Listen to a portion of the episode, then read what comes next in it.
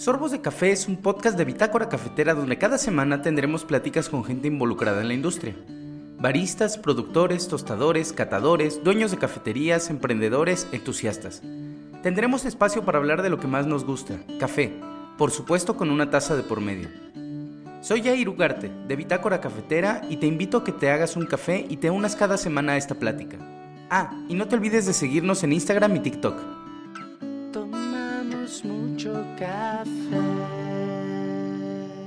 Hola a todos, mi nombre es Jair Ugarte de Bitácora Cafetera.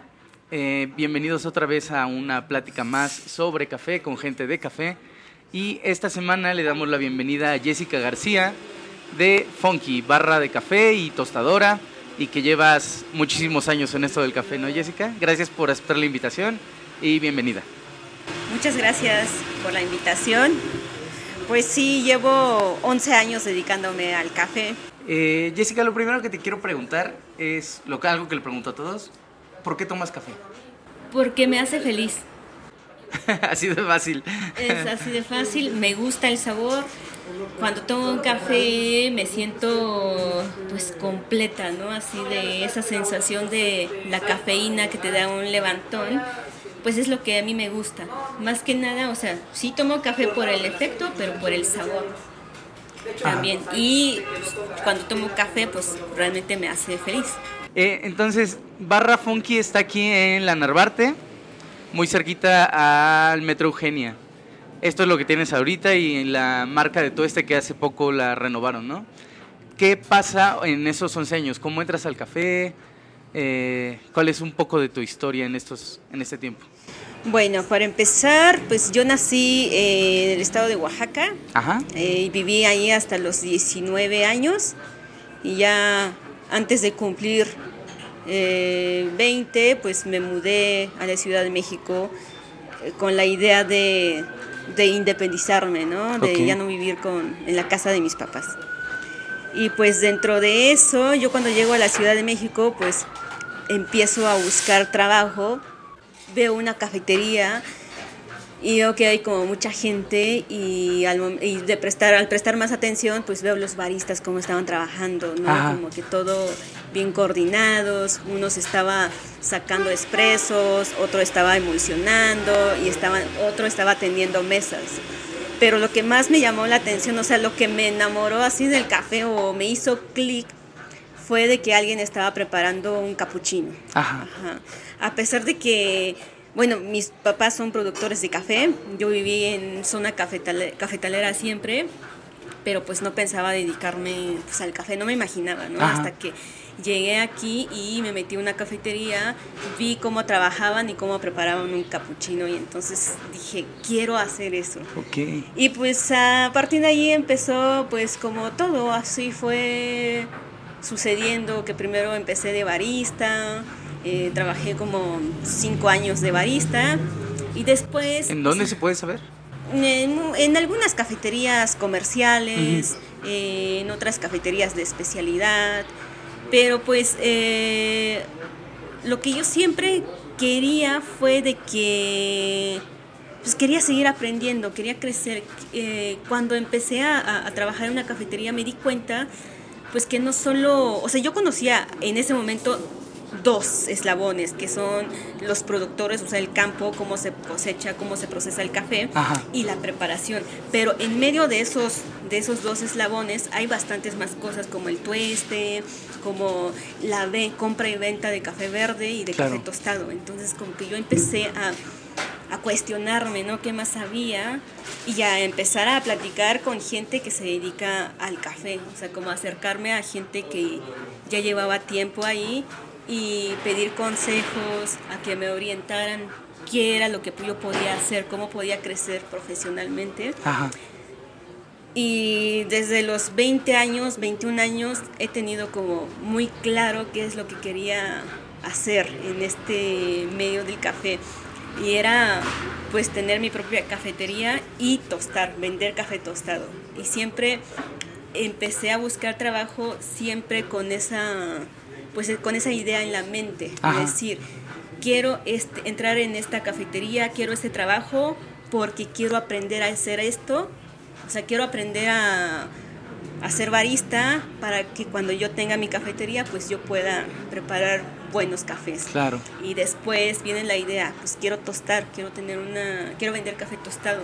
Ajá. Ah, pues me empiezo a meter en una escuela de café, empiezo a, a tomar cursos y empiezo, pues así, ¿no? A, a, aprender y a echar a perder, pues como todo mundo que tuesta y se dedica al café, a tostar, probar, o sea, se aprende de pruebas y errores. Entonces, Sí. pues desde estos, desde los 19 años hasta hoy en día, pues he estado trabajando en eso, o sea, de, de estar aprendiendo y pues también está, me pareció como muy interesante, porque justo, bueno, es este, mi psicólogo de la vez, de la semana pasada me dijo, quiero que hagas un, este, que escribas tu autobiografía, entonces no sabía por dónde La estás empezar. grabando, mira. no sabía por dónde empezar. Ajá. Sí, y pues, sí, o sea, estos 11 años pues me he dedicado al 100% pues al café. O sea, no, no, no me imagino haciendo otra cosa o no sé, no, no, no quiero hacer otra cosa que Ajá. no es que no estar tostando o preparando café. Eso es lo que me hace feliz. ¿no? Ok, qué padre. Bueno, entonces, Funky, ¿cuándo empieza? ¿Qué es ahorita donde estás enfocada? ¿Es tu proyecto? ¿Cuándo empieza Funky? Funky empieza en 2021, justo pues un año después de la pandemia. Eh, bueno, yo conocí a César, César Pinillos en 2017, me Ajá. parece. Y pues yo siempre había querido tener una cafetería y siempre le decía, hay que poner una cafetería. O sea, como que le decía muchas veces hasta que dijo, bueno, vamos a poner una cafetería y en esta crisis de la pandemia, pues sucedieron bastantes cosas y una de esas cosas, pues, pues hubo esta idea de abrir Funky, de tener Ajá. una cafetería y lo llevamos a cabo en 2021. En febrero de 2021 abrimos Barra Funky. Pues con la idea de, bueno, vivimos nosotros, yo vivo muy cerca de aquí Ajá. y cuando yo quería tomar un café, pues no encontraba uno que me gustara. Platicando con César, pues fue de, ¿y por qué no abrimos una cafetería? ¿Por qué no en la del Valle o en la Narvarte? ¿Por qué siempre tiene que ser en la Roma, en la Condesa? Aquí hace falta algo, aquí vivimos nosotros. Y pues eh, pensamos en las personas que viven aquí para que no vayan hasta, o sea, lejos para poder Sí. tomar un buen café, para poder tomar una cerveza o un buen vino, ¿no? Una buena comida, cena.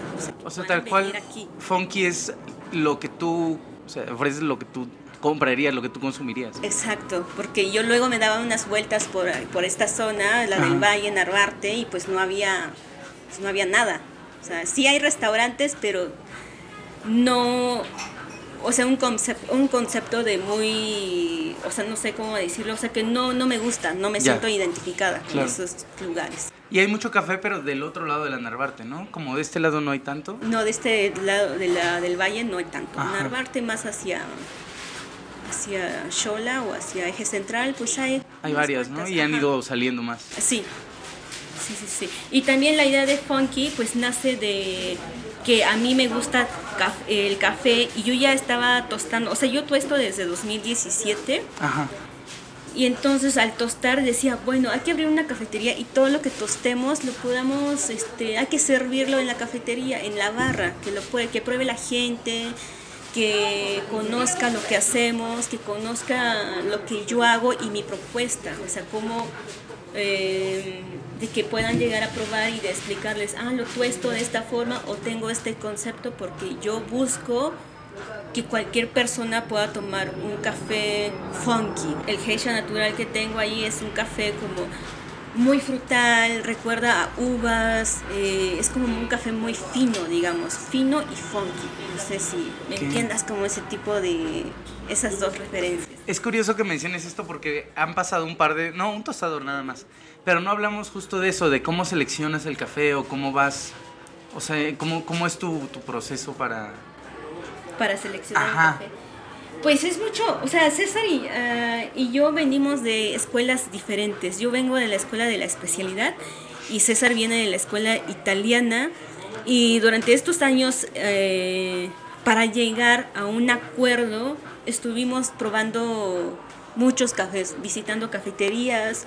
De pronto él viajaba y me traía cafés de otros países o de, tostadores de, ya sea de Australia, de Inglaterra, o luego amigos que viajaban y lo comparábamos. Y él me, decía, es que en, no sé, Alemania, en Australia, tienen cafés como muy finos, o sea que si sabe a manzana, pues sepa a manzana, ¿no? Como todo ese tipo de, sabores como muy funky, muy exótico.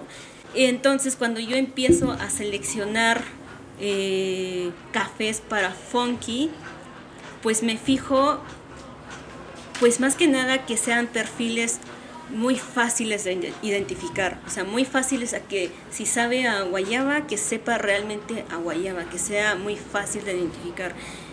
Y sí, o sea, que sepa muy frutal es lo que a mí me gusta, o sea, que sea, sepa frutal. Eh, por ejemplo, no sé si te has dado cuenta, yo no tengo lavado para filtrados. No, tengo ningún lavado, porque un lavado lo puedes encontrar en muchas cafeterías, o sea, es como más fácil de tener. Y un natural, mucha gente le tiene miedo por cómo, eh, por, la, por la dificultad que hay al momento de tostar, ¿no? Que se puede sobretostar o las notas se pueden quemar. Entonces, yo escojo esos cafés por su complejidad. Y porque es un reto, ¿no? Al final. Ajá, es un reto al final de cuentas. O sea, sí, yo creo que, o sea, ahora que lo dices, sí, siempre me han gustado los retos. Y es como de, si algo, siempre quiero, busco salir de mi zona de confort, de mi, de mi comodidad. Es como, ay, voy a tostar, voy a comprar este café porque es un reto para mí. Ajá. Y si no hay retos, pues sí me aburro demasiado rápido. Una de las, de las cosas que se me hicieron muy peculiares cuando vine acá fue que usan leche de chícharo, incluso lo dice en su menú. ¿Por qué usan esta leche? Lo usamos por tres razones. La primera es porque la leche de chícharo que tenemos fue diseñada especialmente para combinarla con café. Es decir, que al momento de preparar una bebida con leche, lo primero que vamos a a probar o el primer sabor va a ser el del espresso, a diferencia de una leche de vaca o cualquier otra leche vegetal en donde el café pasa a segundo plano. La segunda razón es porque es la leche más sustentable, o sea, ocupa menos espacio para crecer el chícharo, menos tierra y menos cantidad de agua, a diferencia de otras leches vegetales. Y la tercera es porque es proteína, es mejor para nuestro cuerpo. Bueno, y el futuro de, de esto, de tu proyecto, de, bueno, de la sociedad que tienen, eh, hacia dónde va. Por ejemplo, te decía lo del cambio de imagen porque yo vi hace poco que, que sí incorporaron como la nueva imagen en las bolsas y todo esto, como más acorde a su proyecto. ¿Hacia dónde va eso? Si ves la imagen, pues es como muy juvenil, muy tiene bastante diseño, me agrada, pero lo que a mí me gustaría es que Funky pues sea tanto el logo que sea fácil de identificar y digan, ah, los de Funky. Y Funky, por como, por como se llama, que las notas del café sepan funky, o sea, como muy frutales. Y hacia dónde vamos, pues sí tenemos planeados hacer como bastantes cosillas como abrir otras sucursales, vender en el extranjero, pero sí conforme pase pues, el año, es como un plan a largo plazo. Y en cuanto a la imagen, sí lo cambiamos, no sé si te has fijado antes, eh, teníamos otro nombre, pero ahora la imagen es como, o sea, todo, cuando compras algo, lo primero que te fijas es en la imagen, en cómo se ve. Y en el mercado extranjero, pues es mucho así de que si tienen una imagen muy bonito, por ejemplo, si ponemos estas bolsas, eh, tenemos ya de hecho clientes en Canadá que ponemos estas bolsas, es como se vende más rápido, o sea, como por eso es la imagen que tiene como ese diseño, tiene personajes, como para que sea más fácil de, de vender, pero también de no perder esa parte de la calidad que, queremos que se transmita. Pero sí, a mí lo que me gustaría en un futuro o nuestro plan es que pues cada vez se tome mejor café y que, o sea, me gustaría que sea de funky, ¿no? Y abrir otras sucursales, vender en el extranjero o vender en otros estados. Bueno, ahorita ya vendemos en Querétaro, en- o sea, tenemos como varios clientes fuera de la Ciudad de México. Ok. Bueno, ¿Te parece si hacemos una pausa rapidísima para eh, concluir con unas preguntas? Sí, claro. ¿Sabías que en un sorbo de café puedes recordar sabores y olores de frutas, flores, nueces y varias cosas más? ¿Que un buen café encierra en sí mismo sabores dulces y ácidos sin necesidad de agregarle nada? ¿Que un buen café trae más beneficios a la salud que cosas negativas?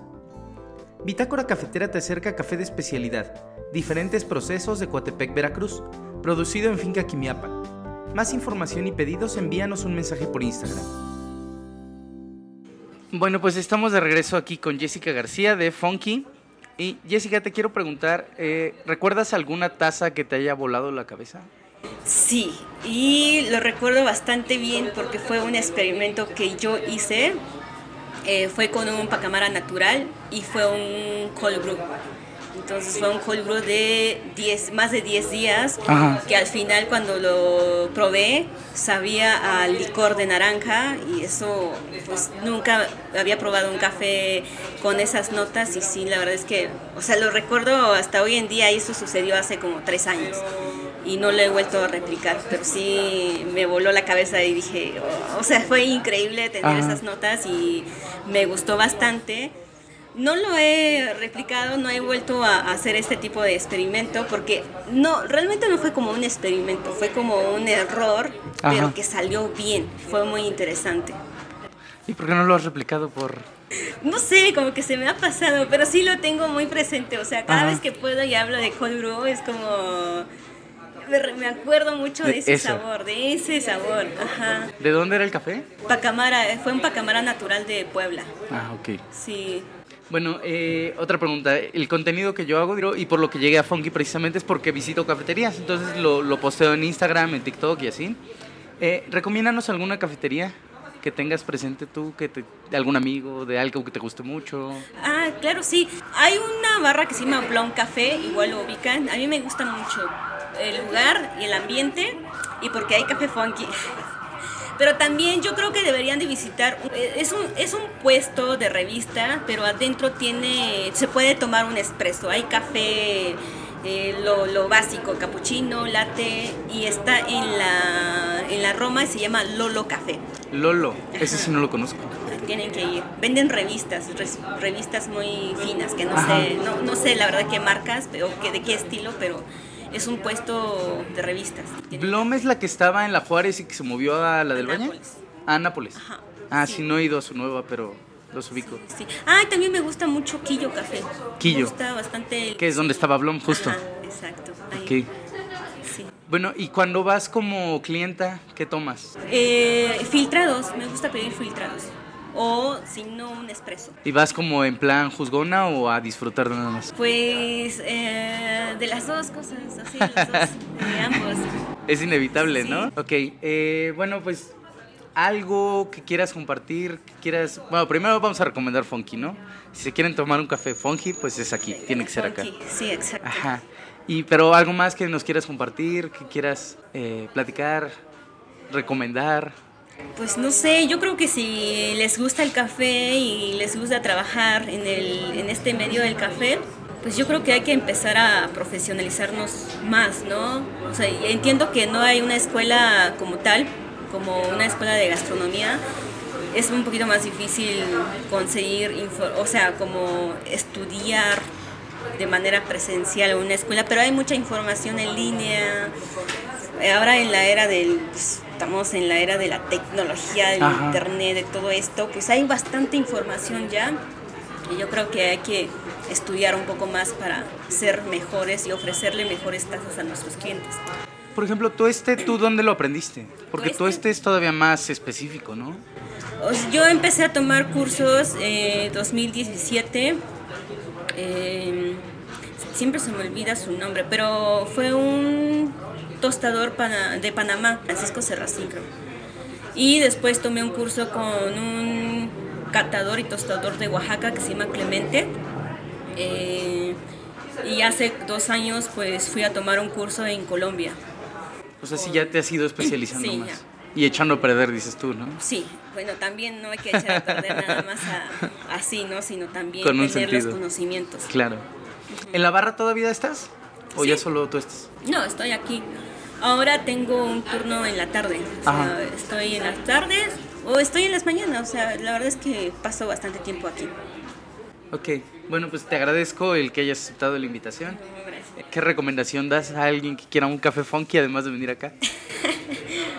¿Qué recomendación? Que no le pongan azúcar. Pues muchas gracias Jessica entonces por aceptar la invitación, por abrir el espacio de Funky, que aparte es un lugar muy padre, hemos de decir. Es diferente a, a lo que puedan encontrar en casi cualquier lado. Entonces te agradezco y pues seguimos, bueno, la invitación otra vez a la gente, ¿no? Que se dé una vuelta acá. Claro, dense una vuelta a Barra Funky.